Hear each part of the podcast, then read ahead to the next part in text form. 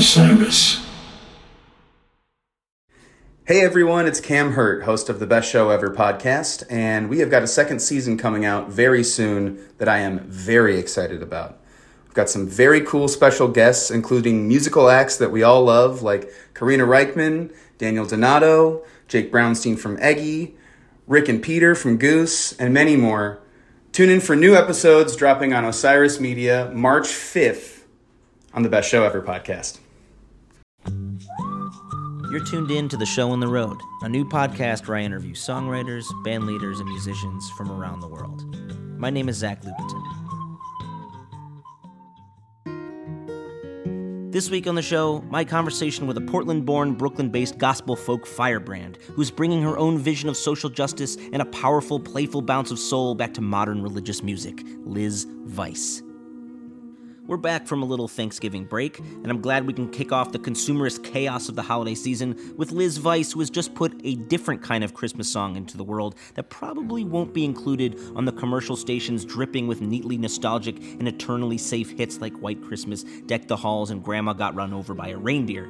Her song is called Refugee King which you'll hear in just a little bit, but I think it perfectly symbolizes the difficult needle Liz has been trying to thread since she humbly released her now revered record, There's a Light, an effortlessly funky set of songs that is at once reverent of the church traditions in which she grew up singing with her family in Oregon, and so damn slinky and earthy and fearlessly sensual that it actually made me squirm in my seat because I was hearing the teachings of Jesus and the prophets in songs like The Source, which could be a mashup of classic Booker T and the MGs, Aloe Blacc and Amy Winehouse. And it made me question why have I not been listening to more gospel music? And her new song, Refugee King, reminds us how the story of Jesus isn't a paint by numbers savior story. It's a tale of an untraditional family cast out searching for a home and a better life, only to be both championed, helped, and hated and tortured in equal measure. Something the ever growing tide of refugees from Syria to El Salvador and back are only too familiar with. But the more I think about it, the more I know that gospel music is really the fabric behind all of the music that we know and love today. Liz is just following a rich tradition that goes back generations to powerful advocates like Sister Rosetta Tharpe, Sam Cooke, the Staple Singers, the Ward Singers, Aretha, and especially Mahalia Jackson, who was the soundtrack to the civil rights movement. And it was Mahalia who pushed Martin Luther King to tell the assembled masses in Washington about that singular dream.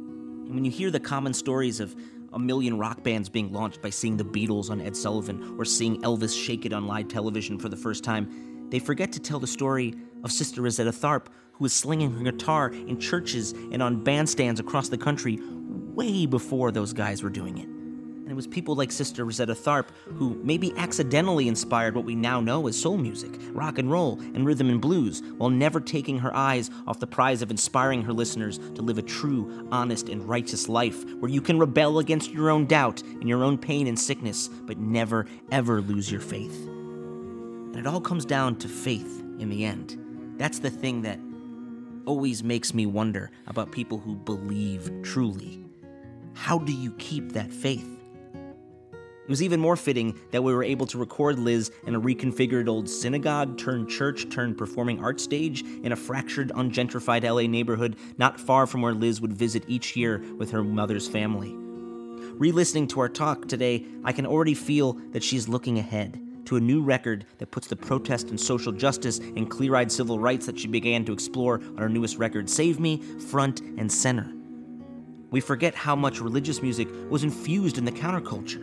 And as the BBC mentions in a great article about that time, the music of the black church was now infusing and inspiring the political consciousness of folk music. Gospel was no longer for the religious, but for the foundation of protest.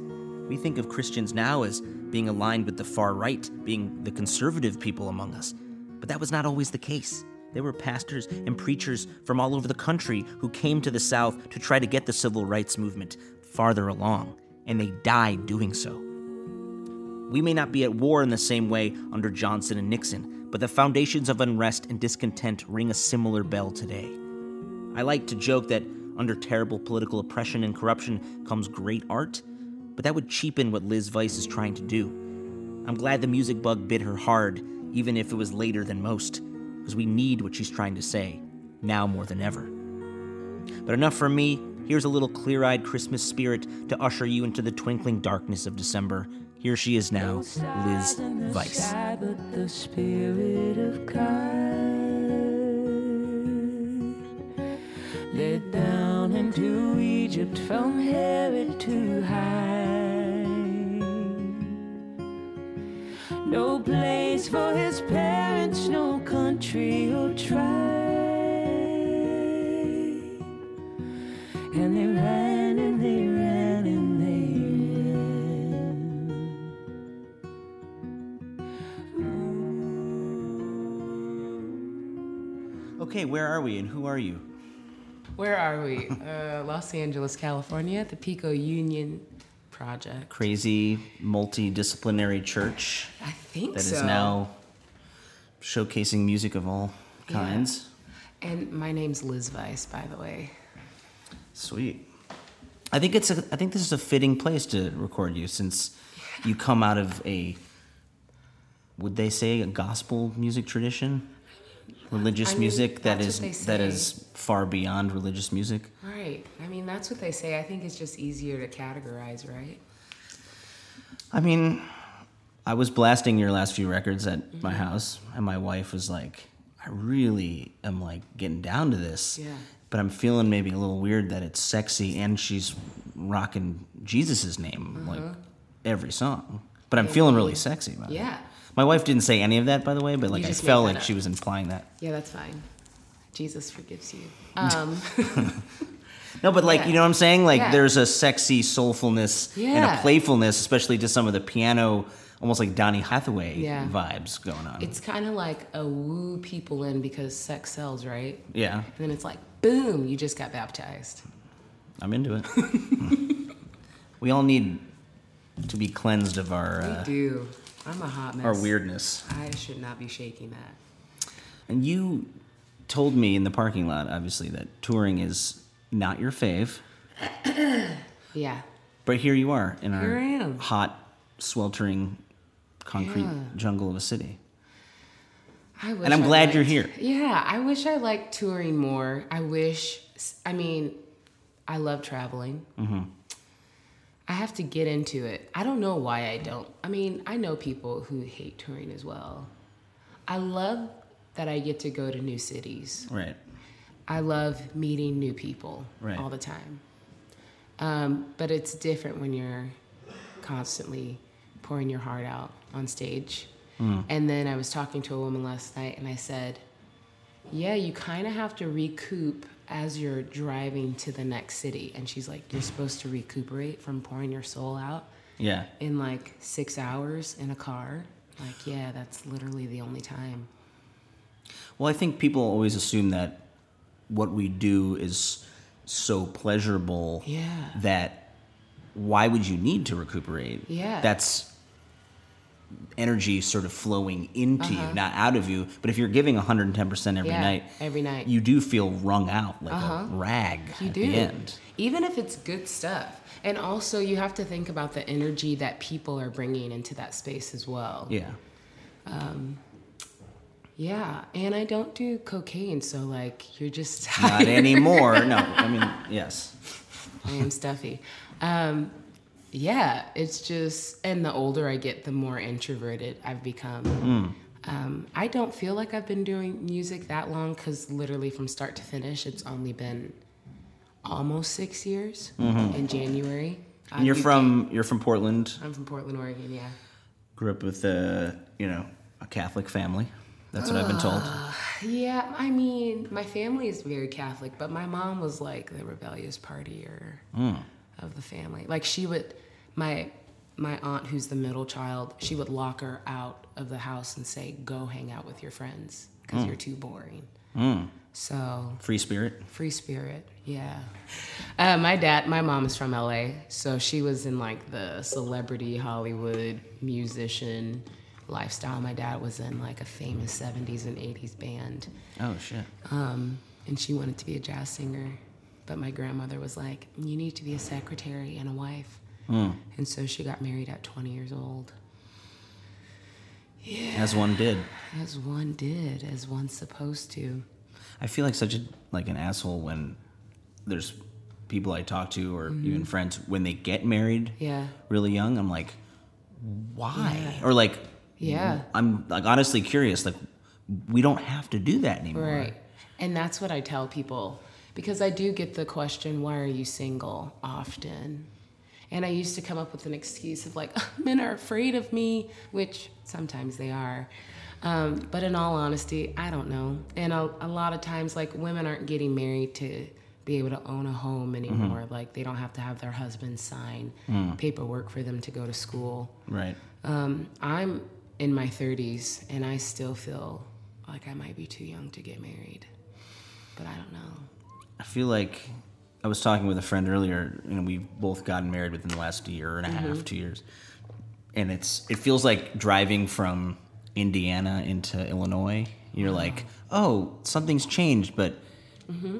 not really. Yeah. But and then things start to then you hit Chicago. Yeah. Like you know, it's like you coming out of the fields, and then you something happens. Like oh, you're gonna start talking about having a Kids. kids and Yeah. and like Do where we want a dog?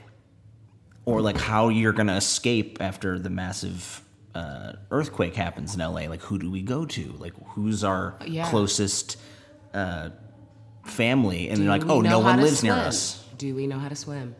I mean, I have visited LA twice a year since I was four years old, Yeah. um, maybe once a year. And every time we would come back and stay with my grandmother, I was terrified of an earthquake.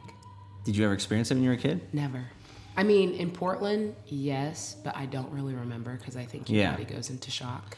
I used to pray that my grandmother would pass away before the big earthquake because I'm like, who would save her? And she did. She passed away like She made it out. five years ago. She did.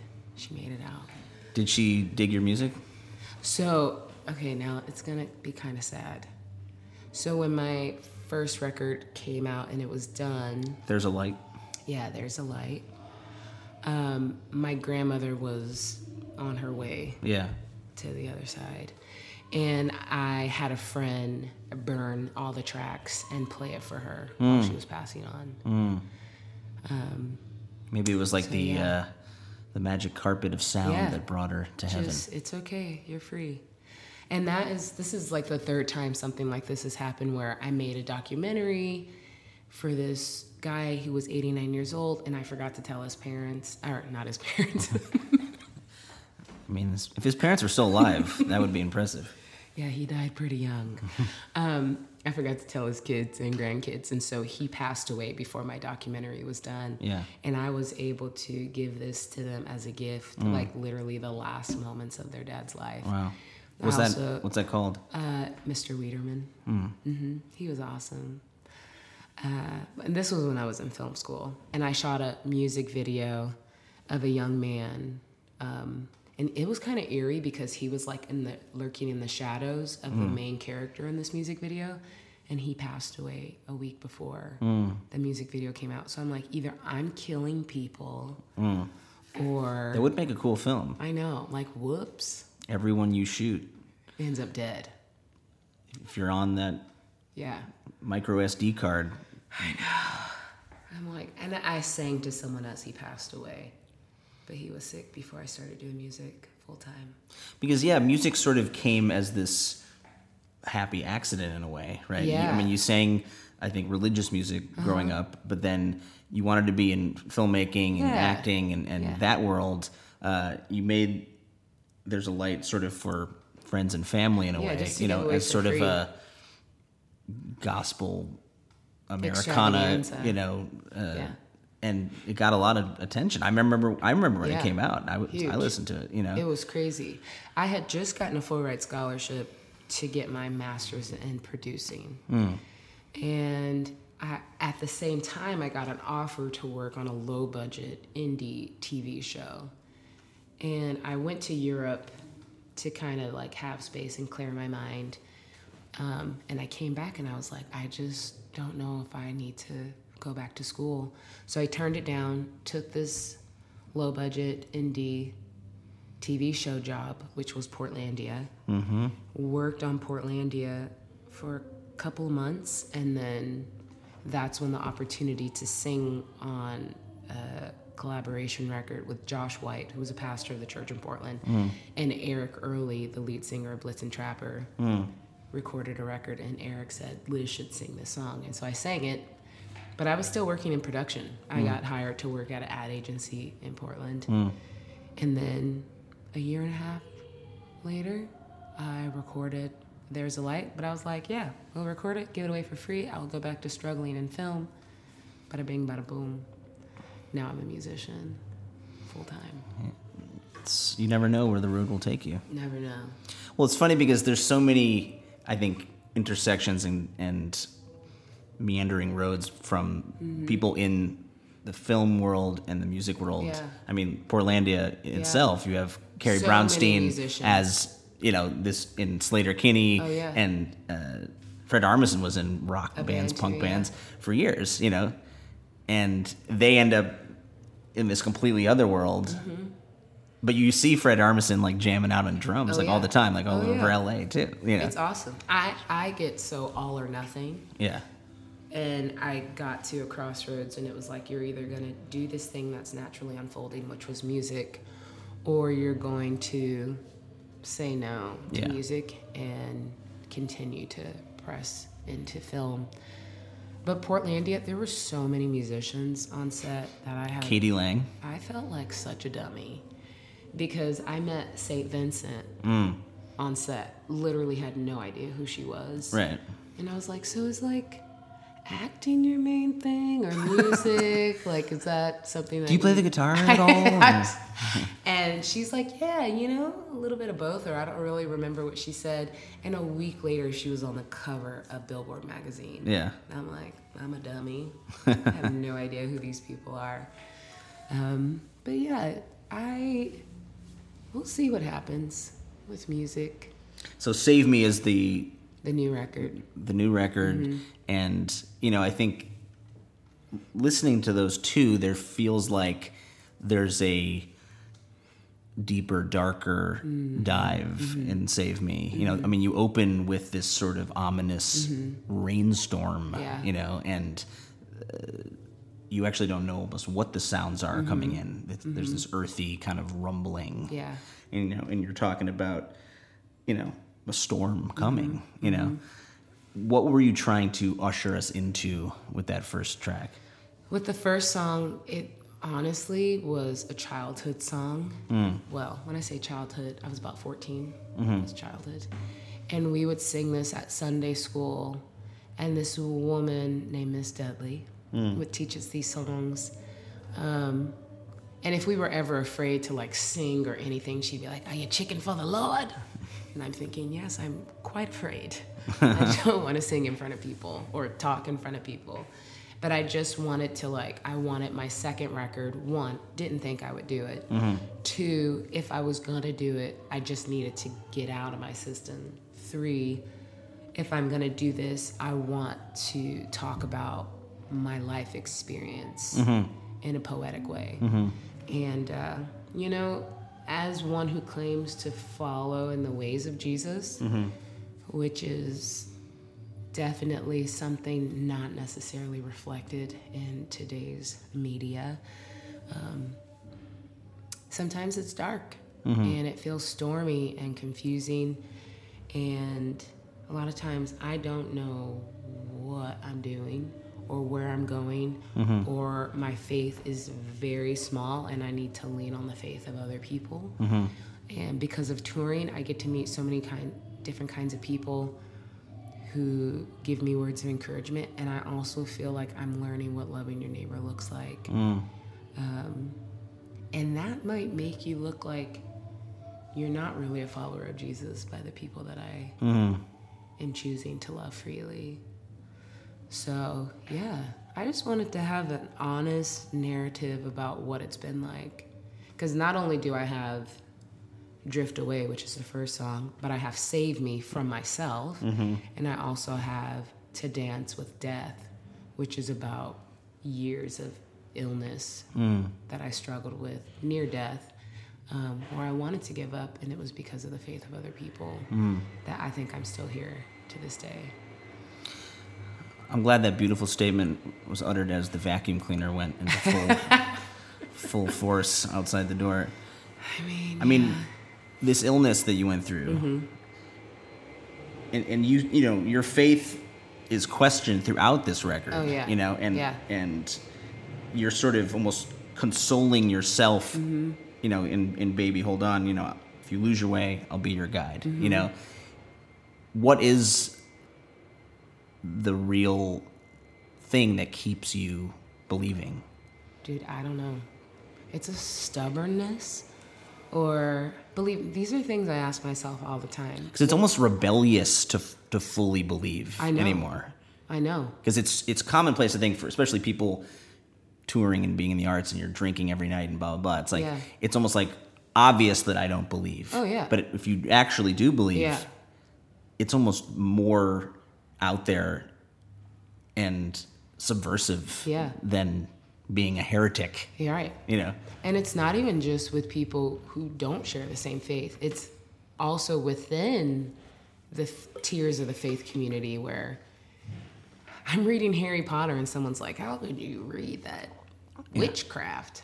And I feel like even though I'm like way behind, I'm reading Harry Potter for the first time. Um, that there's so much depth to mm. it, and to think that a person could write a story like this mm-hmm. and to see someone go through so much trauma and still choose love mm. even though there's like internal struggle with anger and resentment and mm-hmm. abandonment and people that are continuously coming around him of like i know you want to cut yourself off from people mm-hmm. because you're so hurt but we're not going to let you do that because I have the tendency when I'm in pain, I want to be like a wild animal and go in a bush and lick my wounds. And there are just people that are in my life that are like, we're not going to let you just go and be alone. Um, yeah, so I don't even think it's, like I said, rebellion against people who don't believe. I think it's a freedom to say, oh, I follow Jesus, but if I look at the story of Jesus and who he engaged with and why he was killed, he was rebellious as well towards the traditions that were oppressive and sexist and racist. Um, yeah. Well, and also his his word and his actions have been so misconstrued Mm-hmm. Oh, and, yeah. And used for very sinister things. I mean, it's it's hard to even uh, see how, especially the the right wing of our Oh, country yeah. uses all this stuff to Yeah. justify war and violence against women and uh, you know Just racism. yeah, you know, everything. I mean, the foundation of America is supposedly a Christian nation. right? And I would, I really do think that because of music, um, that I am being taught, like I said, what it is to love thy neighbor. Mm-hmm. A lot of, I have new music and thinking about the recording process for next year for an EP, all of them have to do with justice. Mm. Um, and brick by brick feel, feels like a start mm-hmm. of that, you know, Mm-hmm. Awareness where you're you're bringing in the sounds of protesters, Oh, yeah. sort of as, sort of like the storm Right. in the first track, where you're bringing it as part of the spine of the song, you know. Yeah.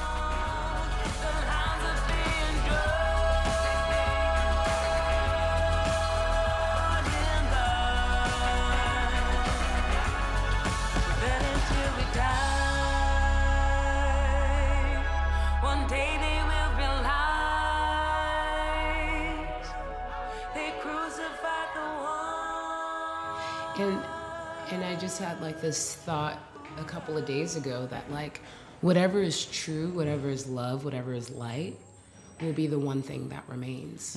And we might be very surprised with who we're shoulder to shoulder with on the side of light and love. Um, or we might be surprised that we're not on that side in reality. Um, so yeah, I I, I am learning a lot. There's a lot of undoing in myself. There's a lot of judgmental things that I'm like, man, I used to think that way, but it's being undone in such a kind and generous way. Um, and it feels like a gift. I had, It's work. I had this thought as we pulled into this uh, interesting church that we're in right Yeah. now. So they're having like a sort of a faiths giving or whatever they Mm. said. You know, different people coming together because Thanksgiving's coming up. Yeah. If you had your own Thanksgiving that you could throw with anyone from history, you could invite six guests. Who would they be? Well, one, Jesus, because we would never run out of wine. Nailed it. Um, maybe, shoot, that's kind of tough. Probably my closest friends, which is very diverse. Yeah. Um, yeah, like I have some kids that I, they're not kids, they're like 25 and up now, but I've mentored them for a long time. And they would bring their, fr- it would just be a big party, hodgepodge of people. All right, let's say you bring your friends as a given, but then five other people from history. So tough. They can come through the wormhole just for the meal. Okay, fine. The Obamas, All right. all of them are coming. Um, like I said, Jesus would be there. Who else? I don't know. I'm like, do I? Am I not a historian? Maybe Sacagawea. Hmm. Yeah, maybe like what what really happened. Yeah. Um, She saved Lewis and Clark's ass. I know. I just was watching this Ken Burns thing about the West. Oh, yeah. And she's like literally bailing them out of like certain death every other day. Oh, yeah. Talking down these like tribes like, Yeah, look, don't kill these them. guys are good, these guys are fine. They Like, said they're gonna gotta be believe me. friends. Yeah. They gave me this blanket. It's a little itchy. Yeah. And I have little bumps all over me, but we're good. Yeah. I'll be on a coin one day. It's gonna be fine. I'll be on a coin one day as Thanksgiving. Yeah, that's a tough question. I mean, I would go to a, a party with your friends, the Yeah. Obamas and Jesus. Come on. Jesus be like, look, boom, the best of the best wine. And then who knows who Jesus would invite? Be like, anybody who wants to come to this meal. We never run out of food. Literally anyone could come. Let me ask you, as a person of faith, the stories in the Bible, mm-hmm. right, that people, for better or worse, follow as a guide for life in a mm-hmm. way. Do you feel that they are the Word of God? Or is it a truth that was mankind's hopeful sort of version of the words of God? I mean, most of the Bible is poetry, right? Yeah. So honestly, I've read many stories and I'm like, this is weird, or this is insane, or I don't necessarily think it's a manual for how people should live their lives. I feel like it's a manual for people do some pretty awful stuff hmm. and this is how God has to clean it up. Hmm. I mean, and if Jesus, like there's a story of a, of of a landlord who creates this vineyard and he sets up everything. He plants all the grapes everywhere and then sets up the pump. And the workers, you just pump the wine and you give it out. Hmm. But then the workers turn on the landlord and the landlord sends some of his associates and they beat them up and then they go running off because mm. like yo we're taking over this place. Then the landlord sends its son and they're like nah dude we're gonna team up and we kill the son. I think a lot of times we try to be more conservative than god. I do think that it is inspired by god. Do i really know what that means? No. For some reason, as we were uh, getting up this morning, um, me and my wife were talking about the idea that Mary being a virgin, yeah. but then she was also engaged to Joseph. yeah. And it's like, what really happened there? i know.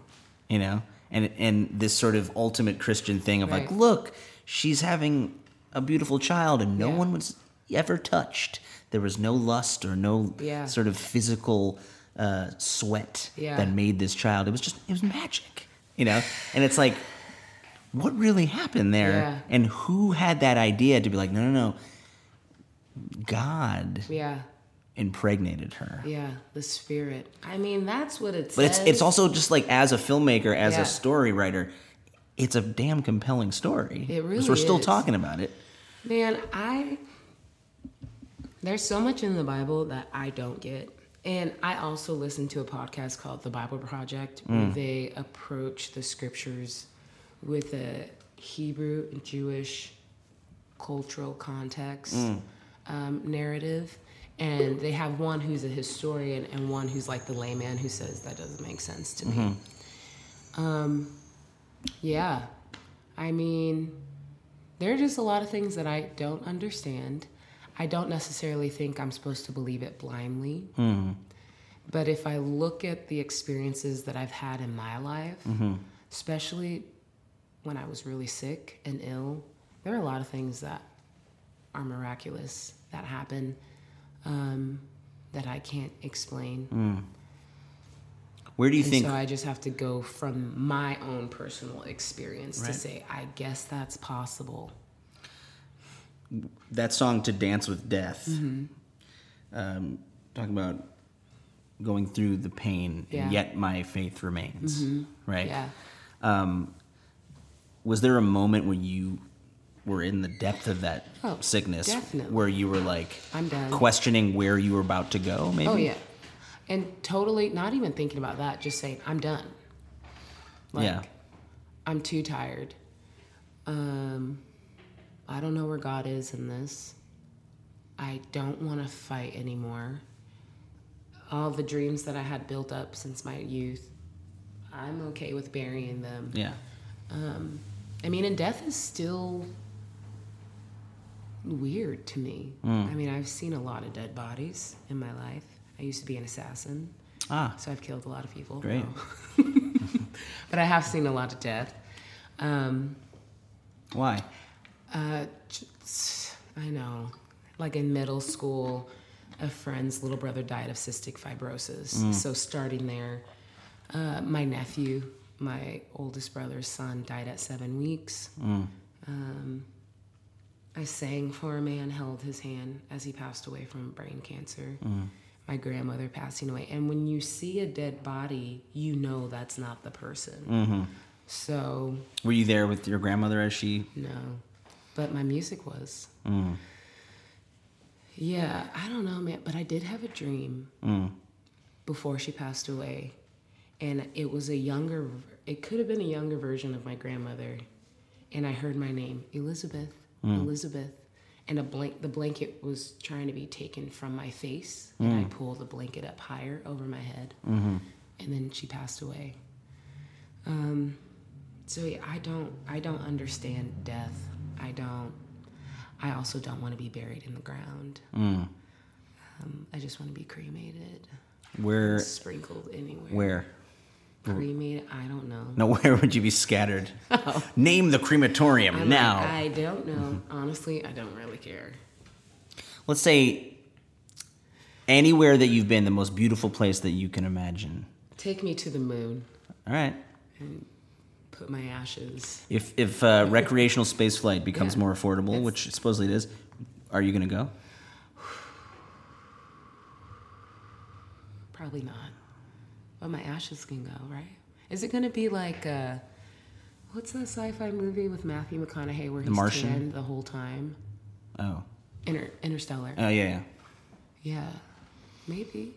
Could that happen? Why not? My grandfather, who um, worked in the space program Yeah. and, and Department of Defense, my grandmother was able to convince the satellite launching company that he was on the board Yeah. of to put some of his ashes on a launch that he's and he's rotating around the moon basically. That's you know? insane. And uh, And yay, grandma.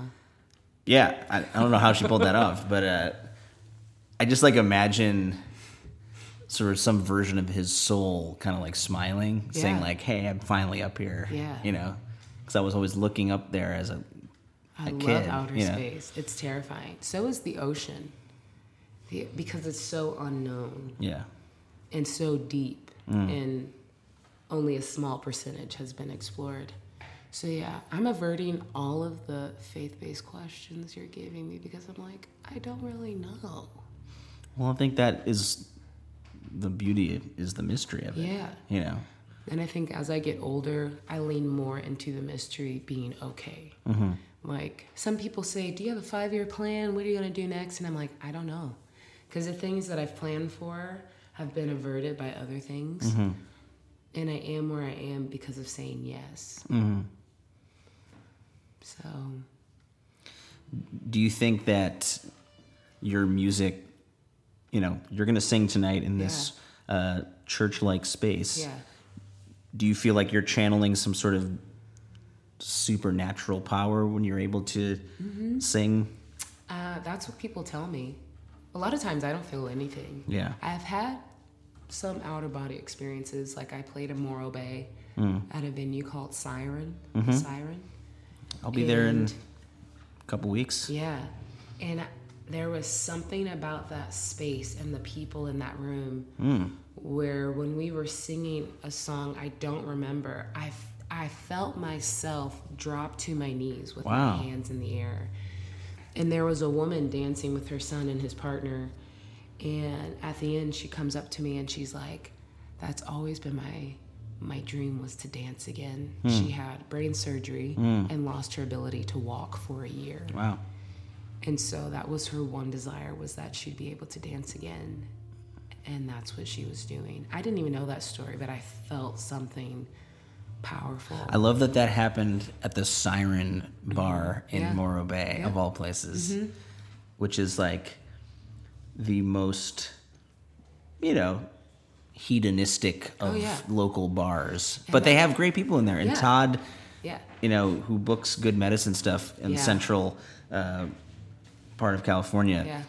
There's just a an openness of those Yeah. Mm-hmm. people up there. I always say it's like the happiest people that we play for in San Luis Obispo and around. Morro Bay. There, there's this sort of unjaded embrace of the Mm-hmm. music, which sometimes you forget is still possible. Yeah. You know?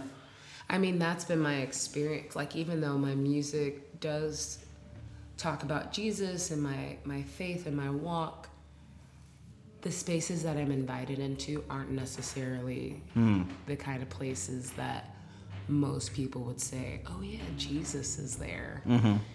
But those are the spaces where I've felt most of my spiritual hmm. encounters. Have you ever played in Dante's in Portland? I have not. that area you think the siren is very hedonistic dante's in portland. Mm. If you go up a different staircase you'll go up to a fully mm-hmm. nude strip club. Ah. i think it's a strip club. I don't know. There are cages hanging in the room. Mm. Um, but when i played there i opened up for the california honey drops. Mm-hmm. And as I sang my songs and looked out at the audience, I had this sense that Jesus said, I love these people too. Mm. And I'm inviting you into this space so that you can see they're mine too. I love hmm. them too. And I remember sitting at a bar and this guy was crying. He's like, Man, I haven't been to church in so long. Mm-hmm. And even when I played at the blues festival, it's the first time I was so nervous I cried. I felt this sense The of- waterfront in mm-hmm. Portland. Yeah, we played that. What a gorgeous setting. Oh my gosh. And the people, I felt this release of like, Liz, I'm not asking you to save people. I mm-hmm. just want you to sing over them. Mm-hmm. So that's what I feel like I get to do. I'm not trying to proselytize. Mm-hmm. I don't want my music to be super didactic. I'm just using big words that I don't ever use. Do it. Um, but I feel like it's more of an honor for me to be invited into these spaces instead of it's an honor for these people to come and hear me sing. Uh, there's a lot of unraveling that's happening in me.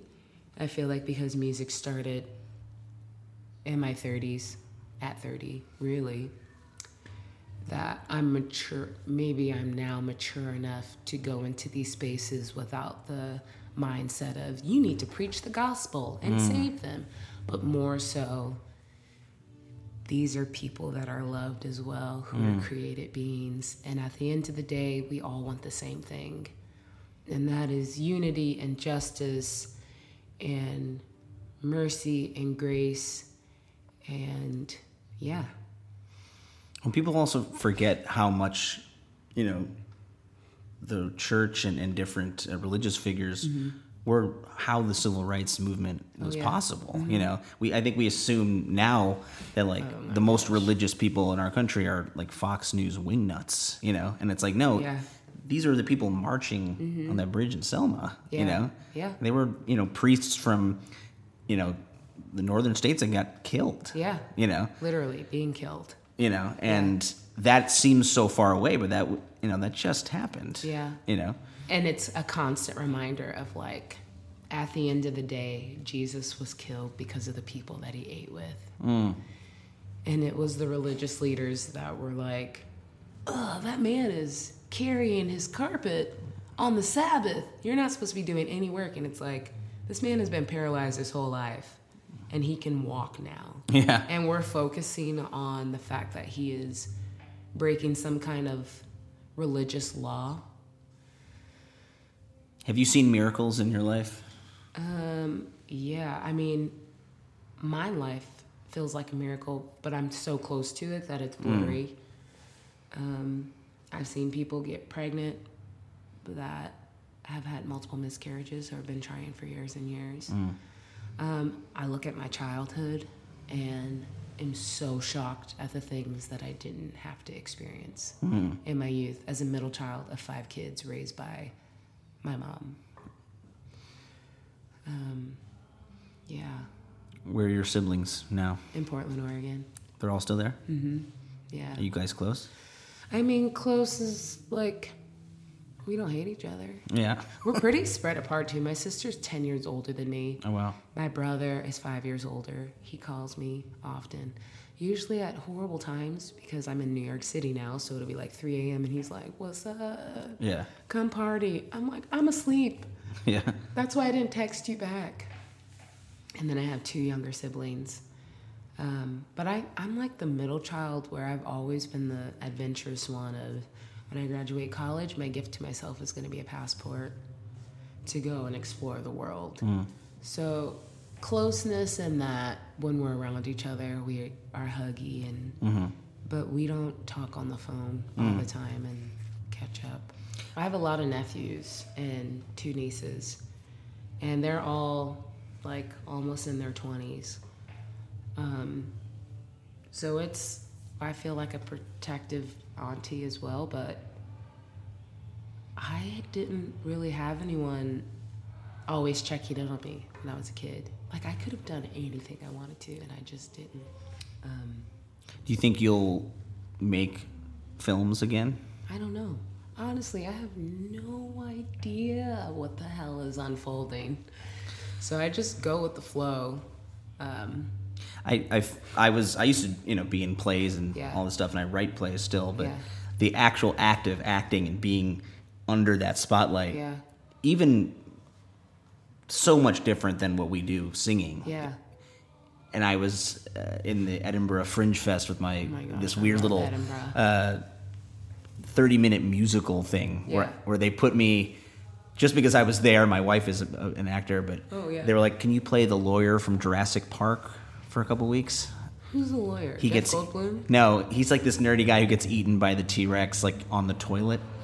Oh yeah. Well, he left the kids. Exactly. So And the funny thing was that my my wife played both kids, so we actually had a scene together. Where I'm like, "Hey, put that walkie-talkie back. It's heavy." Oh you know. I love Jurassic So- Park. It was so funny, and I got to be eaten in front of this audience. Okay. You know, and I stood on that stage in like this bad suit and and you know, and I just was like, I have no idea what I'm doing. Yeah. Like I don't know how to stand.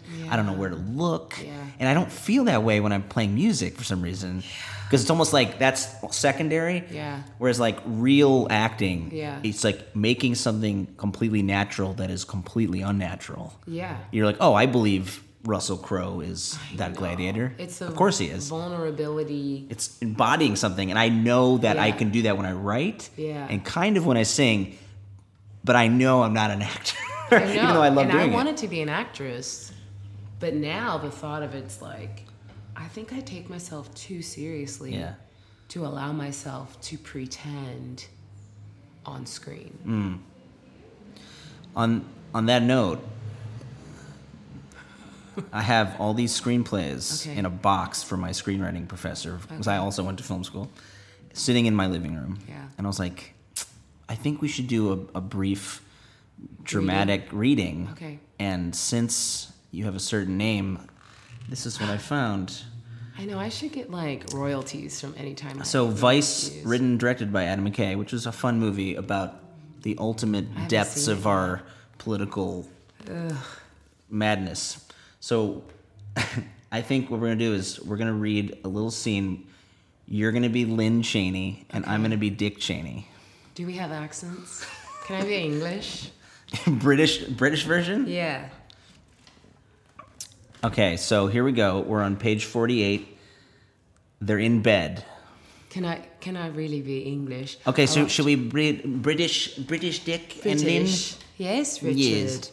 I watch a show called Towie, Okay. and uh, it's absolute rubbish. I just got back from England for two weeks, so I should. England. All right, You should be. here we go. This is going to be really awkward, but really Okay. funny. Interior Cheney bedroom. Dick and Lynn get settled into bed. My sweet Richard, dance nimbly around the king's hearth. Thou hath. What language is this? Wow, this is actually fitting for an English accent. Parch. What is this? What does this say? Come on, we have to read the scene. Parch Mar crane towards the drip, drip of imagined waters. But I say to you now, rest, retire. Thou hast honored thy vows to wife and crown. Has blindness usurped vision in you, my wife? No mere treaty is our union. Thou shared thy torch's flame with mine, revealing halls and spires of long faded empires. But now I hold aloft mine own fiery cresset to make flesh our bond of power. Dare I, dare I let hope's beak place gathered bramble upon my heart from future's nest? Many winters past hath I let this hope die. Cruel winds silencing tiny birds' needy cries. This is surprisingly uh, a poetic part of Vice. Yeah, I'm like, I have to do I rewatch know how it. to read? I don't know. Did this happen in Vice? Why are they speaking? Where? Where is this in the, in the sh- Why is it Shakespearean language? I don't know, but I kind of liked it. If you could be in any play, Oh, any role in any play, what would it be? I would be in Harry Potter. The play? Is there yeah, a play? Yeah, in The Cursed Child. I mean, also. I Which feel- role? Oh, what would I be? Something evil. Someone in Someone in Slytherin? Yeah. I feel like I'd have a lot of fun. But then I'd have to go to therapy to undo all the evil that I've, like, Hmm. really allow myself to feel. I took a picture in front of that elephant bar where she wrote. Yeah. Oh, in Edinburgh. Yeah. She's just like, you know, Scotland's on welfare, Yeah. just writing those books. Brilliant. Brilliant. Maybe I'll be in Hamilton, but I feel like, you know, I I've never I don't know that much about it other than it's super popular. When are you going to record the new EP?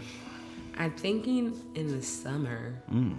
Yeah, mostly justice songs. I'm like, which song do I want to sing for you? This land is pretty darkish, but it's real. Tells the story of America. Hmm. So that's pretty much the theme of my record, my protest songs. Which way do you think the election's going to go in 2020? I, I- well, I already have a red cape in case I'm turned into a handmaiden. But I might be a Martha. I don't know. Oh. Did you dress up? is that where your costume was for Halloween? No, my costume was an oppressed black woman in the 60s. So I dressed up like my mom. Yeah. Did people ask what you were and then they were like kind of freaked out when I you told so. them? I hope they They're were like, whoa, out. that's okay. I'm Touche. dressed up as Rita. So I'm a badass mom, but also an oppressed black woman in the 60s. You're welcome. Hmm. And I look pretty good. Did your mom still have some of her clothes laying around? Oh, does she? She has every single item of clothing she's ever had laying around, including ours from our childhood and on. Oh. So, yeah. Collector. Yep, that's what some would say. I use hoarder, but that's all right. Did she come out to shows? Um, sometimes. The last time she was there, she my friends were like, "We're gonna drink with your mom," and uh, I pulled her on stage. You could tell she had some margaritas, mm-hmm. and she was just slamming the tambourine on her butt, and I loved every minute of it. Yeah, I think that is a fun thing about when you're when the kids can kind of do the things mm-hmm. maybe that their parents weren't given permission to do. Yeah, You know, I mean, my dad is a, a gifted blues Yeah. harmonica player. Yeah. Has never been in a band. Yeah. Except when he sits in with our band. yeah. And he sat in with like every band I've had since I was like 15. That's you know. so awesome. But I'm also like, Dad, form a band. Yeah. Like you're good. But why? And he sings He too. you. But he, it's almost like he never gave himself the permission to I do that, and no one because he knew was doing day, it. You had to work at a coal mine, yeah. or you had to work at a factory, Or in advertising, but you in know, advertising. Um, but now we come, we're in the generation of like follow your dreams. Yeah, now a we're in debt. It's a little harder than you thought. Yeah, Also, I followed uh, my dreams, and now what do I do? yeah. Uh, what's my credit card bill this week? Oh, Yeah, uh, my credit card was shut down because of my student loans. Okay, well let's move on. I'm gonna see. I'm gonna find Hannah okay, because I think we have to do sound check soon, okay. and then we'll sing. Sing. This one for you. This land is your land. This land is my land. From California to the Texas border, through the Forest Mountains with the migrant caravans. This land was made for you and me. This land is your land. This land is my land. From the piers of Charleston to the fields of cotton, to the crowded prisons, to the streets of Ferguson. This land was made for you and me.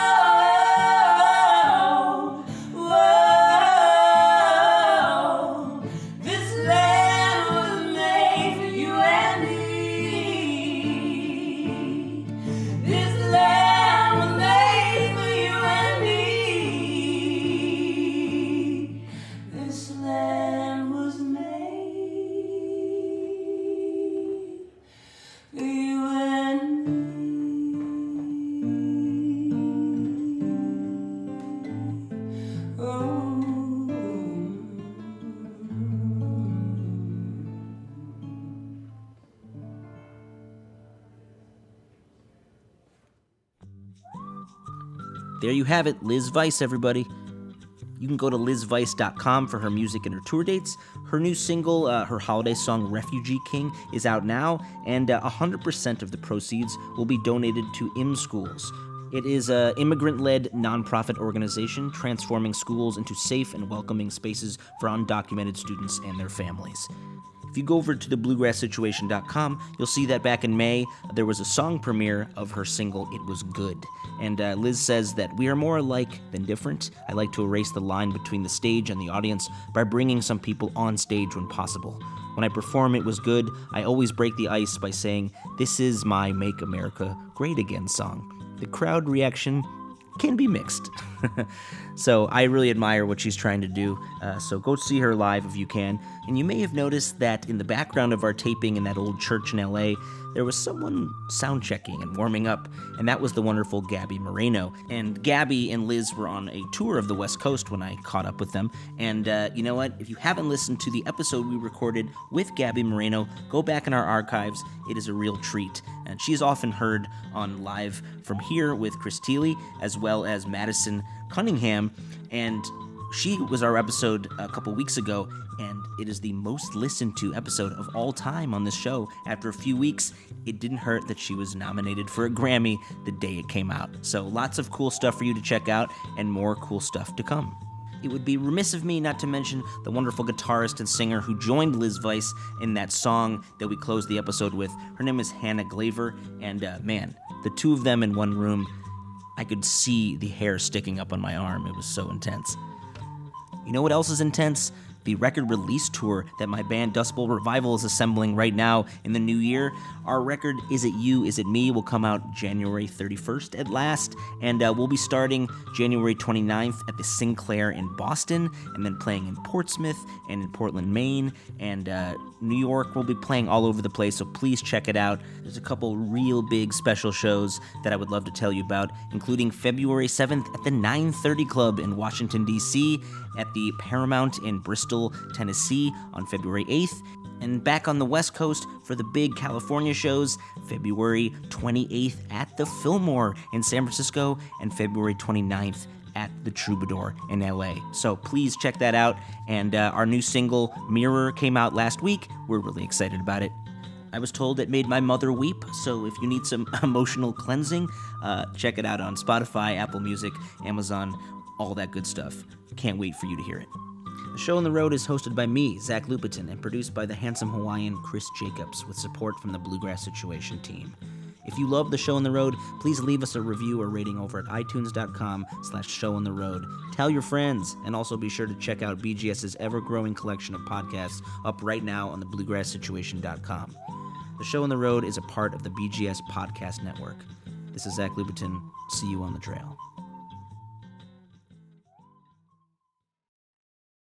Hey, what's up? My name's Lurk, and I'm the host of Lambgoat's Van Flip podcast. Every week, I have in depth conversations with bands from all over the scene, big and small. We also like to keep our finger on the pulse and showcase up and coming bands on the show as well. So come check out Lambgoat's Van Flip podcast.